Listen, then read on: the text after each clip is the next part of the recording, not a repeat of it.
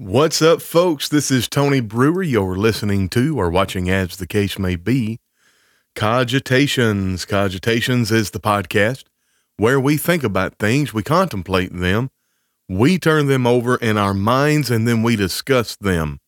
Daniel chapter 7, verse 28, Daniel writes, Hitherto is the end of the matter. As for me, Daniel, my cogitations much troubled me. My countenance changed in me, but I kept the matter in my heart. We're not going to keep the matter in our heart. We're going to talk about it. And today we're going to talk about how good it is to simply be a doorkeeper in the house of our Lord, in the house of our God. And we're going to talk about priorities just a little. There was something that was said in the interview, uh, the show with Preston Silcox about the story of the Avalon Church that was planted, that he was a big part of. And it got me to thinking about this. I think about this psalm a lot. I love these phrases. There's so many wonderful phrases in the Psalms. Like, you know, if you sow in tears, you're going to reap in joy. Man, that's amazing. Um, so many times, you're the apple of my eye.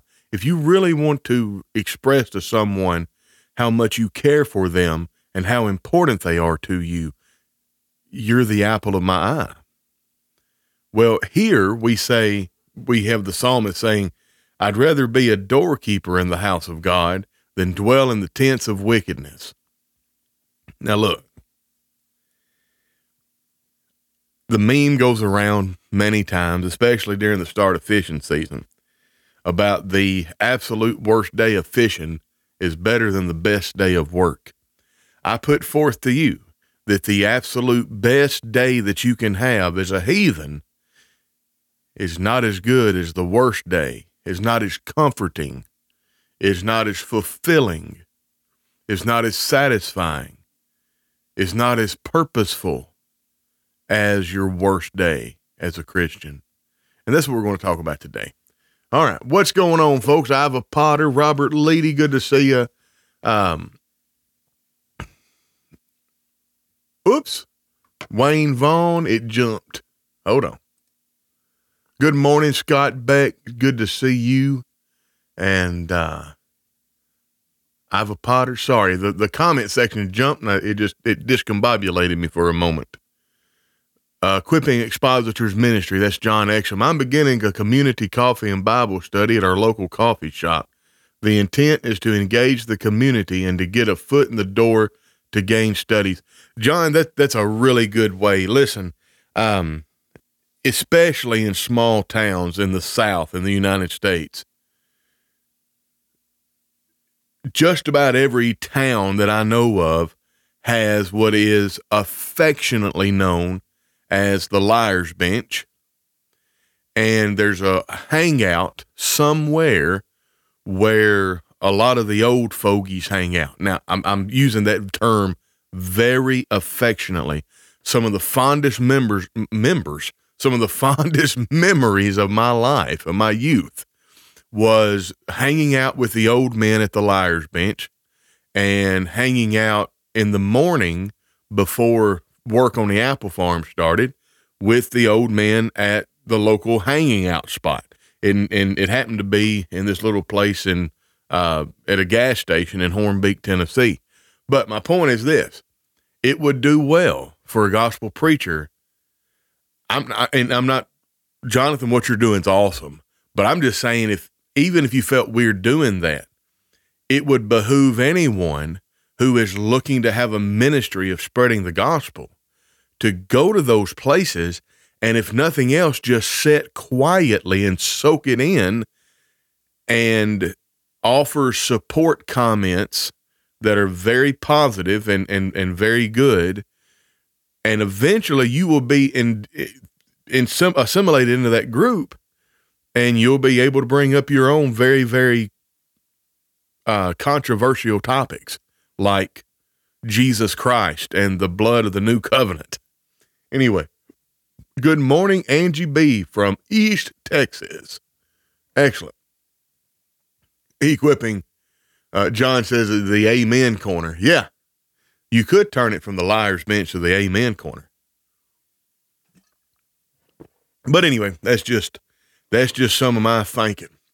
Uh, I'm so thankful for all of you that's here. Uh, it, I, I, went early today because I've got some stuff I have to do earlier in the afternoon, and I need to. I hate to say it like this, but I need to finish this and get this part of my day done. I was going to say get it out of the way, but I decided against. But anyway, Psalm 84. It's a wonderful psalm. I'm going to read it in its entirety, and um, I want to talk about specifically Psalm 84:10 about being a doorkeeper in the house in the house of God. All right. First off, well, let me tell you the reason why I was thinking about this.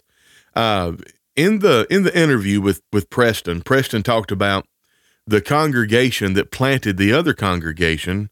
In other words, the congregation that sent out workers was the the the Margaret Street Church of Christ. And what happened is they asked for volunteers.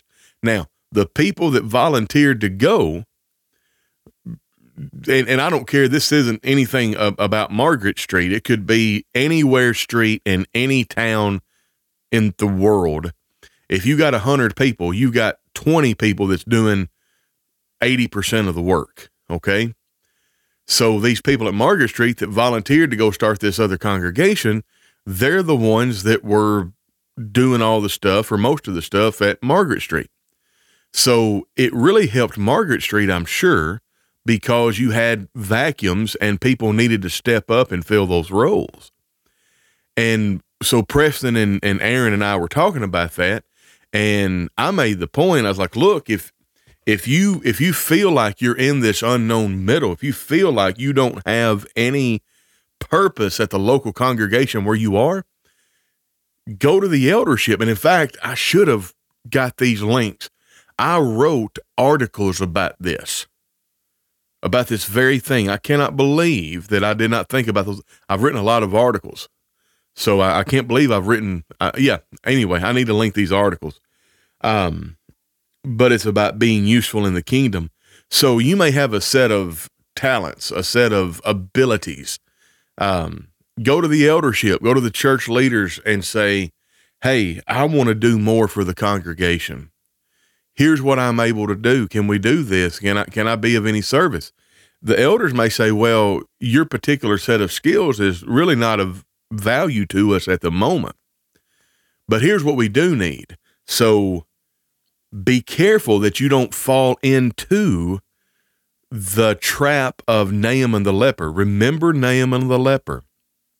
He goes to the man of God. He thinks that the man of God is going to come out and do something. Oh, hello there, Martin from Kenya. Excellent. You know, we get quite a few people from the continent of Africa. Um, I'm really appreciative of that, and it's rather humbling to think that this little program of ours goes all the way over there. But anyway, so be careful that you don't fall into the trap of Naaman where behold, he thought that he was way more important than he really was. Uh, he thought the man of God was going to come out and make some big ado and clean, clear him of his skin issue. Instead, the man of God sent a lowly servant and said, Go dunk seven times in the river Jordan. Well, I cannot believe, behold, I thought the man of God was going to treat me in a way that is commensurate with my station. Besides which, is the Abana and the Pharpar rivers of Damascus not much better? It took the wisdom of a very humble individual to look at that man and say, hey, listen, if the man of God would have told you to do some great thing, wouldn't you have done it? Well, the obvious answer there is yes. You know, if the man of God would have told you to go slay a dragon, if the man of God would have told you to go on this intricate and and dangerous fetch quest, you know, would you not have done it?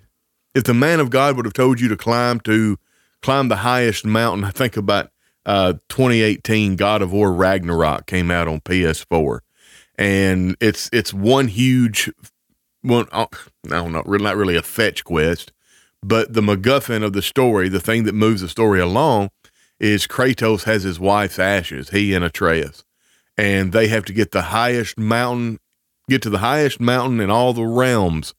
Well, about midway through the game, you reach the highest mountain on earth, and the smartest man in the world, Mimir, says, "No, you've messed it up. You misinterpreted. If if if she wants you to spread her ashes on the highest peak in all the realms, you got to go to Jotunheim, and then then the game really kicks in. But the point there is, um, if if if the man of God would have told Naaman to do some great thing, because that is desirable, because that has a lot of importance associated with it, Naaman would have done it. So then the the servant, his his man says, "Well, how much more so then would you not just go wash and be clean?" Folks, that's a profound question. Now, if you go to the church leadership, and I say church leadership, I'm not trying to be new age, but not every congregation has elders and deacons. And really, I shouldn't say deacons because deacons aren't leadership, deacons are servants. Elders are leaders. So if you go to the elders and you say, "Hey," or if you go to the the men of the congregation that kind of have their pulse, have their finger on the pulse of what's going on, and they're de facto leaders just because there's not an eldership established. Um, you go there. Thank you, Martin. Uh, you go there and you say, "Hey, look, I have this particular set of skills, and I want to help the church." Well, your particular set of skills are of no value to us right now. Like it's great that you're a high level, um, you're a high level. I don't know well, audio engineer. All right. I want to learn the skill of, of, being an audio engineer. So let's say that I learned this skill and I'm a I'm a grade A S tier audio engineer. Uh, that that that that skill set is of no value to uh, the Lord's church at this moment at Riverview on the local level. Now, if I say, "Will you put me to work," what needs to be done? Be prepared to dip in the dirty Jordan. Well, we need somebody to come in every week and clean the toilets. Are you okay to do that? That's not very highbrow work. That's work that you're not going to get a lot of pats on the back. That's a not a, that's not work that's going to put you in the spotlight. You're not going to get a whole lot of accolades. What if they say, well, we need somebody to in the summer to come in once a week on Saturday and mow the yard so it looks real nice for our Sunday meeting? Well, you're not going to get a lot of accolades for that. That's not that's not the work maybe that you think of. So that's that's kind of the you know equivalent to dipping seven times in the Jordan. It's not fancy. It's not necessarily desirable, but it gets the job done and it's needed. It's absolutely needed to do. So, um, yeah, Liam Neeson. I have a particular set of skills, um, and that from that movie Taken. So my point is this: Are you prepared to be a doorkeeper in the house of God, or do you want a more important position? The psalmist attitude was, "Just let me be a doorkeeper." I'd rather be a doorkeeper. I'd rather have the lowliest position. And I'm not saying anything bad that somebody put in the chat about doorkeepers at Walmart. Nope, nope, you didn't. You put in the chat about doorkeeper greeters, greeters at church. So uh, greeters at church have a very important job, and that's right, they do. But metaphorically and and and historically, a doorkeeper and I think this would be the equivalent of a bellhop, like in a building. Let's say you have a big building and the manservant that takes your bags, the manservant that opens your door, well, he's he's he's considered lowly. I'd rather be that. I don't have to have a suite in the penthouse. I, uh, I think that's saying the same thing twice. I don't have to live in the penthouse suite. I just want to be a doorkeeper. Are you satisfied with being a doorkeeper? If your if your attitude is that you're satisfied with being a doorkeeper, then you will be very, very useful to the Lord's church. Now, let's read Psalm 84. Brandon Wild, I want to be in his army. Well, be prepared in his army to serve as a doorkeeper or to dig latrines or to muck out latrines. Think about that. You know, there's a lot of there's a lot of things that have to be done that aren't preeminent. They're not high status, but they need doing. And we should be proud to do them for God. In fact, something just come into my mind. N.B. Hardeman preached a series of lessons in the Ryman Auditorium in Nashville, Tennessee. Those were known as the Tabernacle Sermons. N.B. Hardeman at the time was a young, not as well known as others gospel preacher. There were others um, that were much more preeminent, much more well known. And, but it was him who preached. Now, there was another gospel preacher of the day who was very well known and very famous and renowned in the brotherhood. He led singing. And in an interview, somebody asked him, and I cannot remember his name, but in the interview, somebody asked him, you know, how do you feel basically about playing second fiddle to this young upstart? To which, the, to this man's credit, he replied, listen, the Lord's church is being edified, the kingdom is being expanded here. I don't care if my contribution to it is simply coming in and sweeping up after it's done. I just want to help. I just want to be a part of things. Folks, that needs to be our attitude. All right. Anyway, let's check the uh, head. Just don't be a crypt keeper. Well, you know, the sad thing is, in a lot of these churches that have died off, they're like zombies. They're just they're, they're, they're not full of vibrant Christians who are alive and doing the Lord's work. They're a bunch of dead people being taken care of, and the church is serving more or less as a spiritual crypt. You got to arise, wake up, get to work. All right. Psalm 84. I'm going to read it in its entirety. And good comments, by the way. Thank you so much for commenting. How amiable are thy tabernacles, O Lord of hosts! My soul longeth, yea, even fainteth for the courts of the Lord. My heart and my flesh crieth out for the living God. Yea, the sparrow hath found an house, and the swallow a nest for herself, where she may lay her young, even thine altars. O Lord of hosts, my King and my God. Blessed are they that dwell in the house, and blessed are they that dwell in thy house. They will be still praising thee, Selah. Blessed is the man whose strength is in thee, in whose heart are the ways of them, who passing through the valley of Baca make it a well. The rain also filleth the pools. They go from strength to strength. Every one of them in Zion appeareth before God.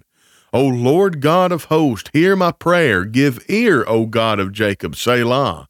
Behold, O God, our shield, and look upon the face of thine anointed. For a day in thy courts is better than a thousand. I had rather be a doorkeeper in the house of my God than to dwell in the tents of wickedness. For the Lord God is a sun and shield. The Lord will give grace and glory. No good thing will be will he withhold from them that walk uprightly. O Lord of hosts, blessed is the man that trusteth in thee. What a wonderful and beautiful psalm, and what a wonderful, beautiful sentiment. I would rather be a doorkeeper in the house of my God than to dwell in the tents of men. How amiable are thy tabernacles, O Lord of hosts! The psalmist here begins by expressing deep affection for the dwelling place of God. The term amiable suggests a sense of belovedness or endearment towards the tabernacles or sacred places where God resides. Listen, anywhere God is is wonderful. You ever heard this endearing affection? We kiss the ground that they, that He walks on. So precious to us is our God Almighty. So thankful are we for His abundant blessings that we kiss the very ground upon which He treads. My soul longeth, yea, even fainteth in the courts of the Lord. My heart and my flesh crieth out for the living God. There is an intense yearning of God for God's presence. The psalmist desires so strong that it affects both his soul and his body. He is crying out for the physical and metaphysical things. A relationship with God is not something that can be had to its fullness in the privacy of one's home. The relationship with God has to be had in its fullness in the presence of other believers.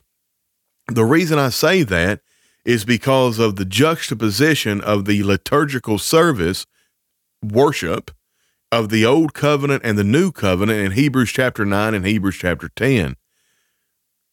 Hebrews 10:25 reads, "Forsake not the assembling of yourselves together as the manner of some is, but exhorting one another, and so much more as you see the day approaching." There's a word in there, episunagoge the the stem of which is ago, and there's two prepositions, epi and soon. Episunago is a verb, episunagoge is a noun.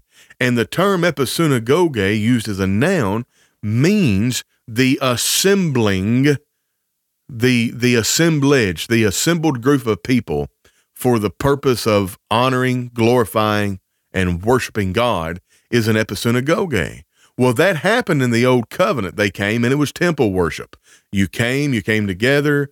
Uh, the priest did all that, what they were going to do. They, your sacrifices came across the altar. So the liturgical service of the old covenant, but the liturgical service of the new covenant, all of these sacrifices of praise to God that is the fruit of our lips are offered during the episunagoge. And we can talk more about that in another podcast. But you cannot keep your behind at home by yourself and have the full experience of God because you have to come to the episunagoge, the dwelling place of God coming before his throne. You want to experience God's presence. Now you can say, well, what if I'm what if I'm traveling or what if I'm by myself? Is God not with me? Absolutely God's with you.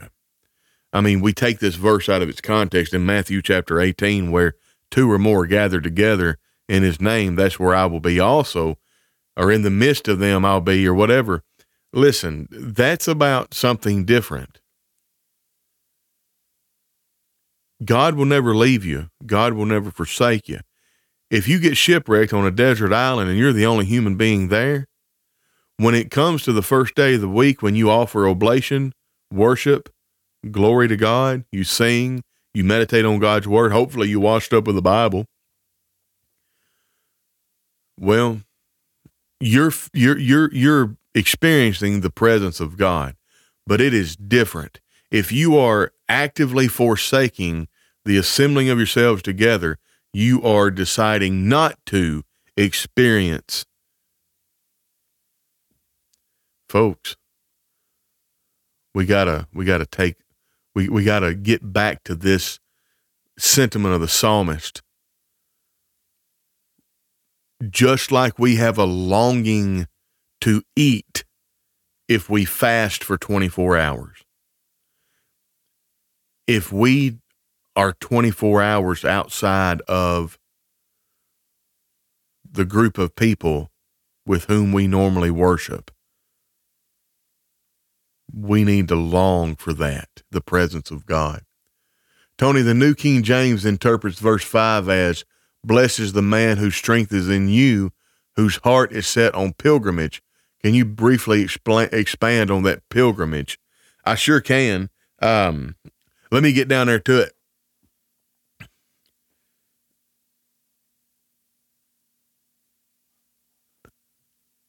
Well, what verse am I on now? All right. Yeah, three.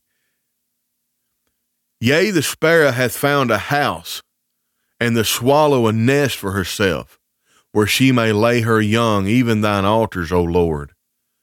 My King and my God. I love this verse right here. This is very interesting.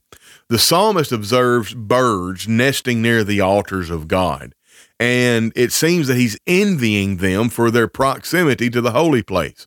In other words, they get to live just as very, very close to this holy place as they possibly can. It's a poetic way of expressing a desire to be as close to God as he possibly can. Hello, Tony, or hello, Tony. I was reading your comment. Hi, Tony. Hi, beloved. Hello, Sword and Pearls. Good to see you. So, check this out. It's a wonderful way of expressing a desire to be as close to God as these creatures are to his altars. All right. It also shows that one's purpose is fulfilled in worship of God. Listen to this. Uh, Revelation. So in the United States of America, I don't know if it's this way in Canada, but in the United States of America, uh, at least when I was growing up, before the advent of, of modern cell phones, um, if you needed information, you picked up a landline and you dialed star or pound, I can't remember, 411 and that was information 411 so colloquially or i guess not colloquially but nationally uh, if you if you wanted to use a slang you would say hey give me the 411 on these people coming over for dinner saturday. Or hey give me the 411 on this new company that's put a business in town. And people knew well you're wanting information. So do you want the 411 on why God created human beings? Revelation 4:11 Thou art worthy, O Lord, to receive glory and honor and power, for thou hast created all things, humanity included, and for thy pleasure they are and were created. Brethren, let me tell you something. Your purpose is to glorify God, is to worship God. It's for his good pleasure. Now, how do you fulfill God's good pleasure? I say go to John chapter 4. You know, God is spirit. God desires that true worshipers worship him in spirit and truth because God is a spirit. Therefore, they that worship him must worship him in spirit and in truth. We fulfill our purpose whenever we live a life commensurate with God's will and we worship him. I don't know about you, but I'm pretty beat up by Saturday. And so when I go to the episynagoge, to the assembling of ourselves together, to this special ceremonial liturgical service in which worship is practiced, therefore the most the easiest thing to call it would be a worship service although that term has that term has fallen out of favor uh, with many in Christendom, I get recharged and reinvigorated. I don't have to wait for a whole year to polish in the pulpit. I, I, I get what folks get at polishing the pulpit. I get that every Sunday. And all Christians should. I have no problem with polishing the pulpit. I have problem with how my brethren uh, exalt it. All right.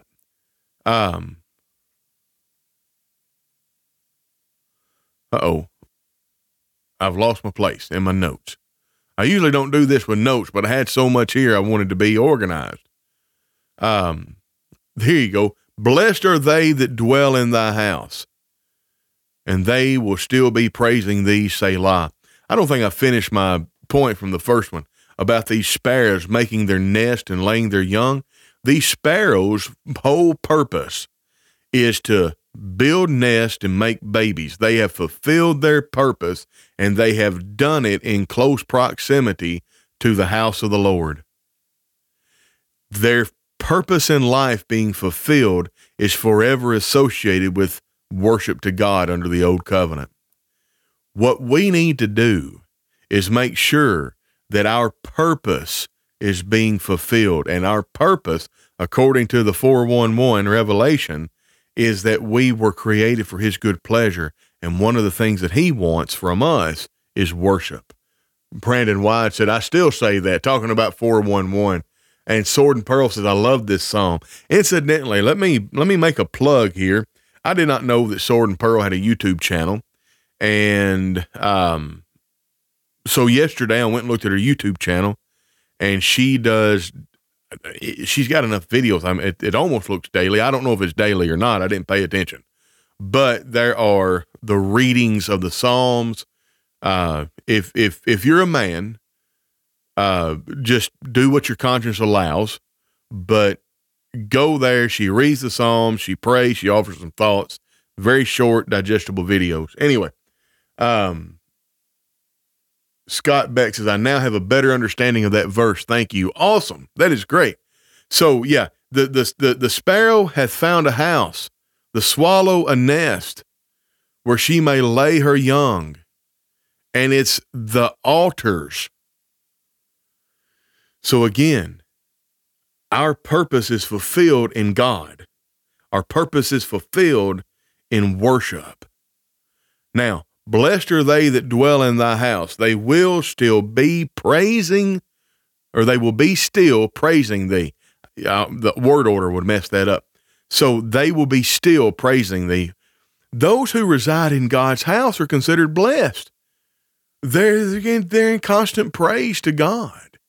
And, and don't take that too far. I understand that, that praise and worship have a beginning point and an ending point. So, you know, without being too gross when I'm in the restroom doing what I do in the restroom.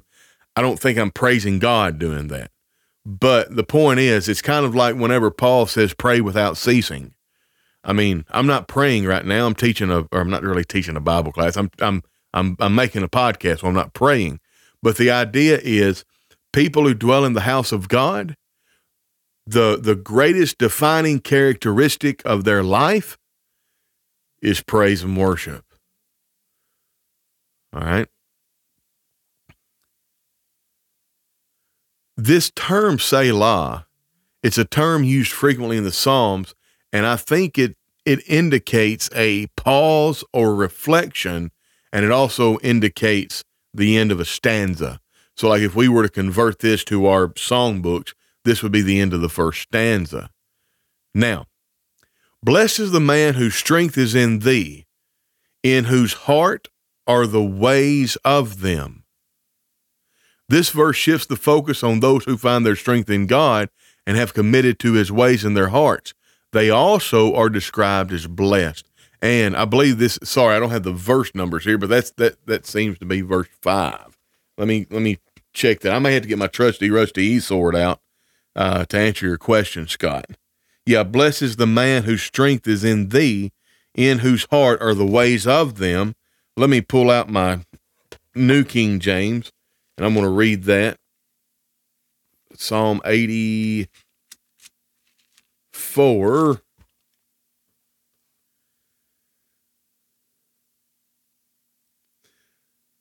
Blessed is the man whose strength is in you, whose heart is set on pilgrimage as they pass through the valley of Baca.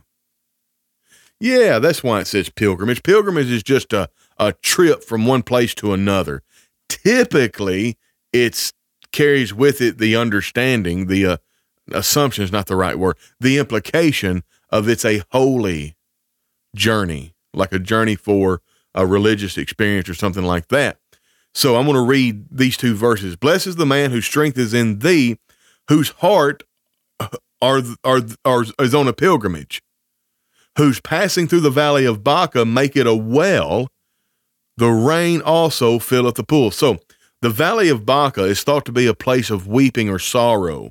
Uh, the verse suggests that those who trust in God can transform their places of sorrow into sources of blessing, like turning a dry valley into a well filled with rain. Let me ask you this. I want, and you're welcome, Sword and Pearl. Uh, I, I, want you to picture this, Scott, or, or everybody. You have somebody in your life.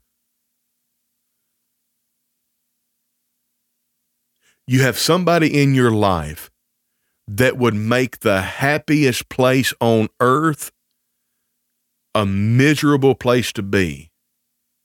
And you have somebody in your life that if you were stuck together in the very bowels of hell, they would make it an enjoyable experience. People who dwell in the house of the Lord are these people. We don't go around as Christians gloom and doom. You've heard me talk about red pill, blue pill, white pill, black pill. If you're if you're a if you're a Democrat, and this is United States politics. If you're a Democrat in the United States and you turn into a Republican, then you've taken a red pill. If you're a Republican in the United States and you turn into a Democrat, then you've taken a blue pill. All right, now throw that out the window. If you are very optimistic and you see the good in things and you have hope, you've been white pilled. If you're very pessimistic, if you, like the preacher, all is vanity, why are we even trying? Who cares? This the nothing matters anyway. Then you've been black pilled. Christians should not have a little bit of hope, a fragment of hope. God does not want us to have the scintilla of hope. God wants us to be, according to Romans chapter 8, filled with hope. So much so that it infects other people. And you are on this pilgrimage of life because you know this world is not your home. And while you're going along, journeying on your road to eternity, you're going to go through Death Valley in the United States or the Sahara Desert. But every place that you've stopped and you've met an individual, you leave and it's a flowering oasis. Be that person. Be that person. Good morning, Sue Ross. And that's what these two verses that that's that's what the psalmist is getting across. Blessed are they that dwell in thy house. They will still, they will be still praising thee. Blessed is the man whose strength is in thee, whose heart are in the ways of them, who passing through the valley of Baca make it a well. The rain also filleth the pools. Now, next verse. They go from strength to strength. Every one of them in Zion appeareth before God. This portrays the spiritual journey where the faithful grow stronger in their faith as they make their way to Zion to appear before God. Folks, think about Jesus. But for the joy set before him, he endured the affliction of the cross. This life, and I've said this before, and I don't mean to be nihilistic. If all you ever do is this life is born, live a life of relative comfort, and die peacefully in your sleep, you are the epitome of a tragedy. And, and that's not nearly as bad a life, say, as, um, well, now I'm trying to think of somebody. Um, I mean, Martin Luther King suffered persecution a lot of great men in the past, in order to accomplish great things, they suffered persecution. You know, well, folks, they go from strength to strength. In your journey to eternity, you're going to be growing stronger and stronger. I think about James chapter 1. James, a servant of Jesus Christ, a servant of God and the Lord Jesus Christ. Greetings, my brethren. Count it all joy when you fall into divers temptations, knowing this, that the trying of your faith worketh patience. But let patience have her perfect work, that you may be perfect and entire, wanting nothing. Christians, people who live in the house of God, they get stronger with each trial. Think about Paul and what he said. Three times he went to Jesus about his thorn in the flesh, and three times, Paul, my grace is sufficient for you. You see, Paul understood something. When he was weak, he was strong.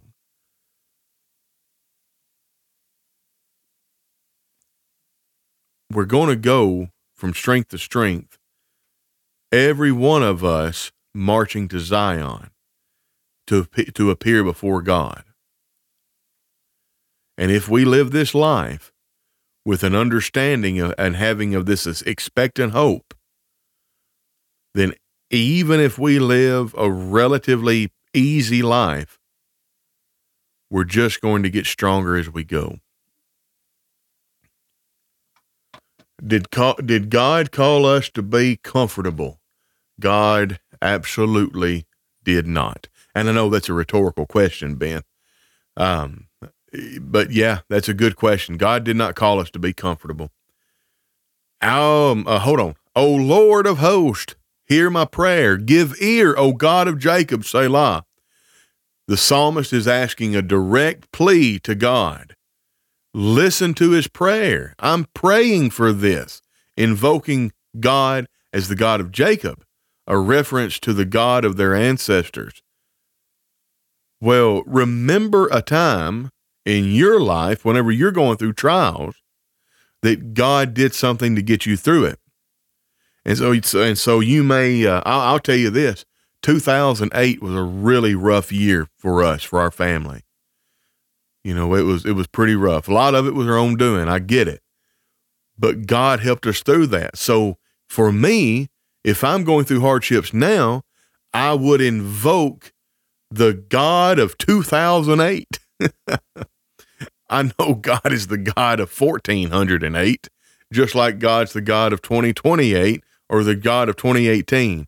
But the time where I remember the most where God helped me through something was 2008. So I'm saying, Lord, you've helped me before. I'm calling on you to help me again.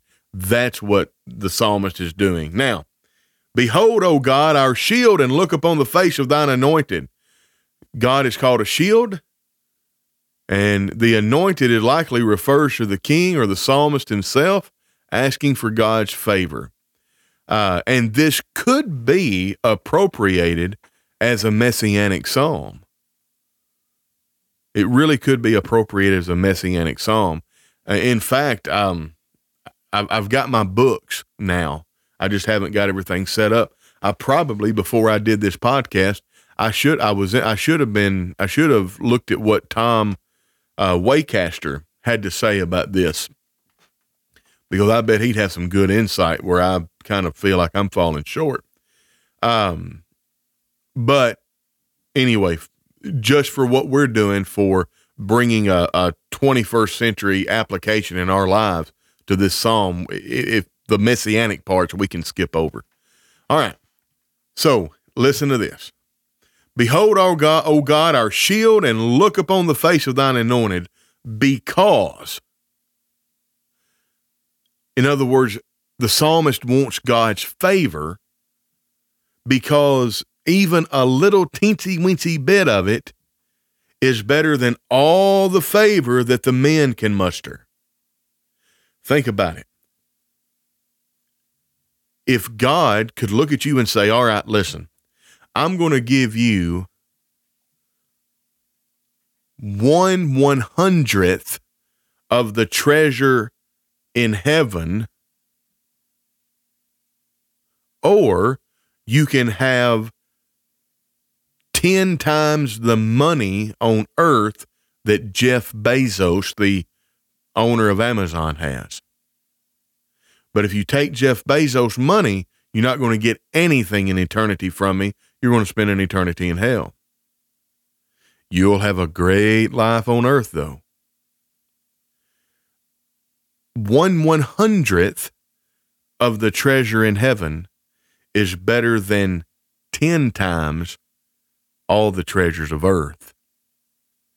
You see, a, a day in thy courts is better than a thousand. I'd rather be a doorkeeper in the house of my God. Just a servant. So, I never get in. The, the, the imagery of the doorkeepers, they never get into the house. They're like that sparrow up above in the psalm. They've just made their home next to the altar. They've made their home next to the place where God communes with the people. I'd rather be a doorkeeper that never gets to be in the house, in the house of my God, than to dwell in the tents of wickedness. Oh, a powerful expression of the value of being in God's presence. Presence. The psalmist would rather have a lowly position in the house of God than to be in a place of comfort among the wicked. For the Lord, for the Lord God, is a sun and shield. It it that's provision and protection, folks. The sun literally it's it's thermodynamics. The sun radiates energy that the earth needs to function on like a molecular level. God is the sun and God is the shield. God provides us everything we need and God protects us from that from from what we need protected. Yeah. Psalm 27, 2 through 3. I'll go read that in a moment. Um, O Lord of hosts, well, excuse me, uh, God is described as both the source of light and life and protection. He bestows grace and glory and does not withhold good from those who are righteous. O Lord of hosts, blessed is the man that trusteth in thee. So we conclude the psalm with a reiterating blessing of those who put their trust in God. I'm going to go and read something from uh, from uh, Philippians, and then I want to get Psalm 27, 2 and 3.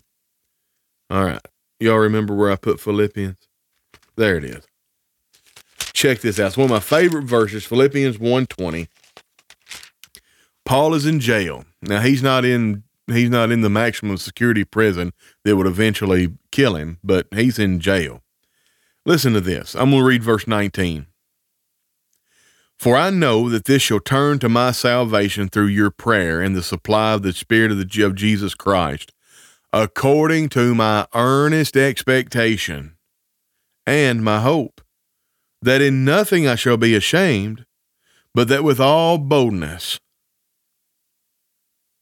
mm, with all boldness, as always, so also now, Christ shall be magnified in my body whether it be by life or by death. For me to live is Christ, and to die is gain. But if I live in the flesh, this is the fruit of my labor. Yet what I shall choose, I wot not, for I am in a for I am in a strait betwixt two, having a desire to depart and to be with Christ, which is far better. Folks, let me tell you, my man Paul, in a prison cell, said, look, I know I'm going to be saved from this prison cell one way or the other. Well, one way was being alleviated from his bonds because the people prayed and he can go be helpful to them. What would be the other? Death. If he died in that prison, he knew that he was going to go be with Jesus.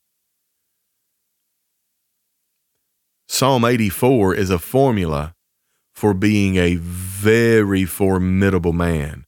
Blessed is the man who trusteth in the Lord. Don't you think Paul was blessed? He could say, according to my earnest expectation and my hope, you and I need to walk around with such an expectation and hope that we can look at the people in the world who want to do us harm because we're Christians and say, swing away. What can you do to me? If you kill me, I'll just go be with Jesus. That's where I want to be anyway, dummies. It's I know it's fallen out of favor to talk about, but uh, that uh, show from Disney a long time ago, I believe Uncle Remus, Song of the South, the tale of Brer Rabbit. Don't throw me in the briar patch. Of course, he's a rabbit. He loves being in the briar patch. The briar patch is where he wanted to be. It's protection. all these people out here trying to persecute us, trying to make us feel weird and crazy for being Jesus followers. Okay, so what? You've ostracized us.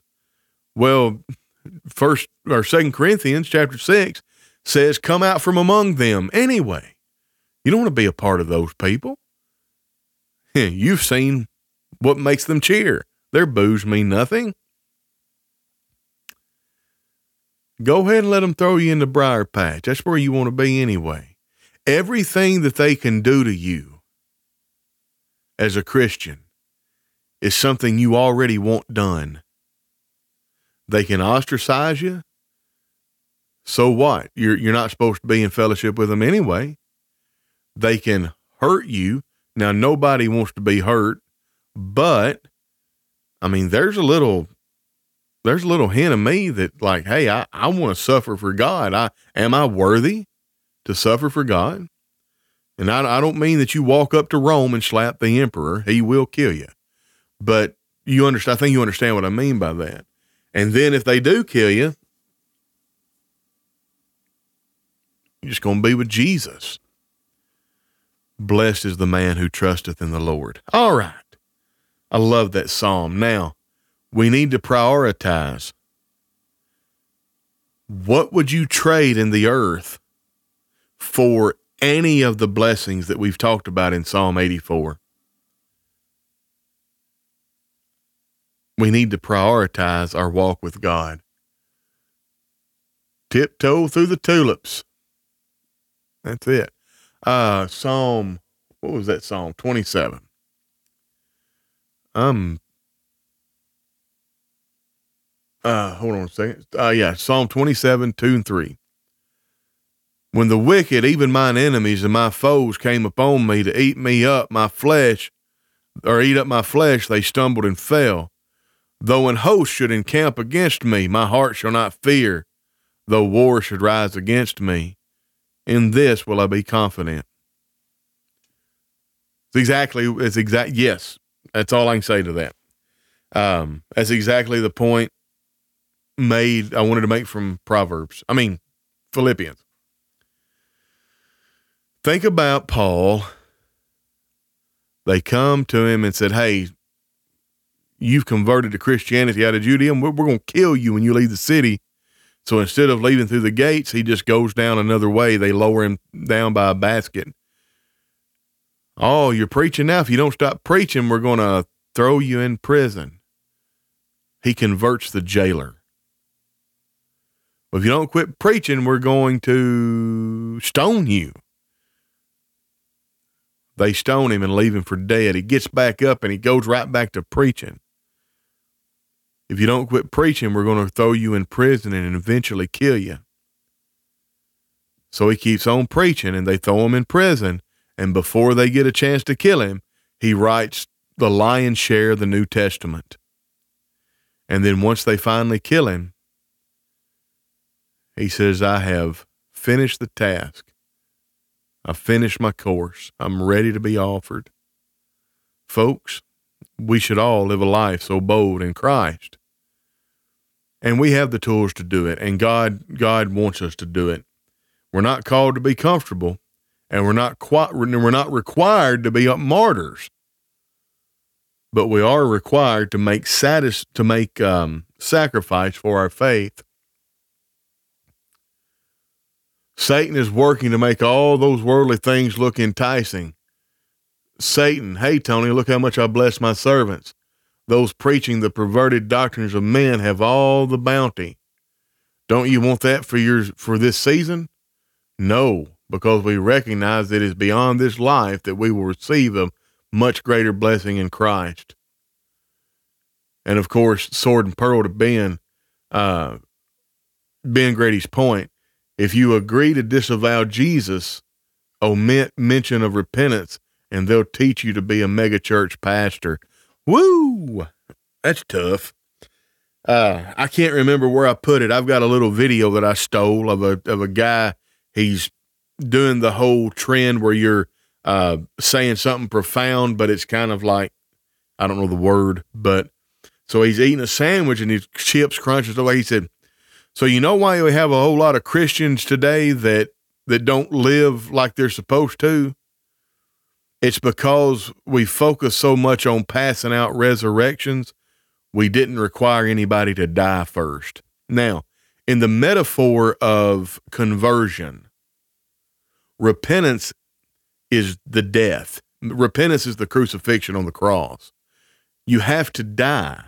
Then we bury dead bodies. But don't worry, we don't keep you down there. You're raised up. Folks, that's a picture of baptism. And just like the sword and pearl said, you can preach hard against sin. You can preach hard against doing what Jesus wants you to do. You can preach hard uh, uh, in favor of. Did I say you could preach hard against doing what Jesus wants you to do? I hope I didn't mess that up. Anyway, you can preach hard against sin. You can preach hard for doing exactly what Jesus wants you to do and nothing else. You can preach hard about having the proper liturgical service, which is important. But if you never if you never preach repentance, if you never follow through, if you never hold anybody up to a standard, then you'll have a megachurch. All preaching 100% sound doctrine. You're just not following through. You're not you're not requiring repentance before you're passing out resurrections. So that's something to think about. Folks, I'm done. I really love the Psalms. I love this Psalm. Um, I appreciate all of your good comments. I appreciate uh, the Sword and Pearl and what she's doing over there on her YouTube channel. Uh, thank you, everybody uh, that commented. And remember, a day. Oh. I've lost my I've lost my mind. All right, Psalm 84, 10. Where's it at? For a day in thy courts is better than a thousand. The implication is it's better than a thousand out of thy courts. Folks, that's a thousand to one. A hundred dollars. No, wait, how does that work? let's say a dollar from God is better than a thousand dollars from the world. Think about that. Little, uh, be not deceived. God is not mocked. Whatsoever a man soweth, that shall he also reap. He that soweth unto the flesh shall of the flesh reap corruption. He that soweth unto the Spirit shall of the Spirit reap life everlasting. Folks, you will always reap more than you sow if you sow to the Spirit, you're going to reap this abundant life in Christ Jesus that He died to give us. Settle for being a doorkeeper in the house of our Lord. Thank you so much. Uh, I, I do need to end with an ad read. Uh, don't forget Lindsay Faye Dotson, Lindsay Faye Dotson at gmail.com. Are you part of a church congregation that is seeking effective ways to spread the word about your event? Well, look no further. Lindsay Dotson specializes in designing modern advertisements for churches or any institution, uh, for that matter. Whether it's flyers, postcards, or social media graphics, Lindsay has got you covered.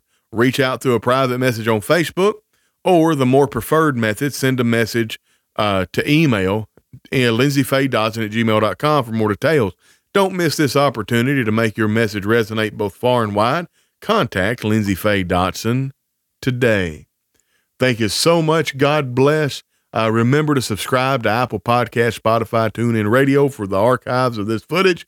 Don't forget to support us financially if you can. Uh, prove all things. Don't be deceived. Put Jesus first. Follow him. And thanks, Tony. It's a good comment. Uh, very succinct. Um, but don't follow me. Follow Jesus. Don't don't get it twisted. ben didn't. Uh, I, I anyway. Um, let me. Well, come on, Tony. Captions. I'm going to put up the tip jar at the very end. If you want to send us a monetary donation, you can do it through uh, PayPal, www.nearchurches at gmail.com. You can do a $5 a month subscription at Substack, or you can do a $50 a year US dollars or you can do Patreon. All of that's in the show notes. God bless you. This is Tony Birth Cogitations, and we'll catch you on the flip side.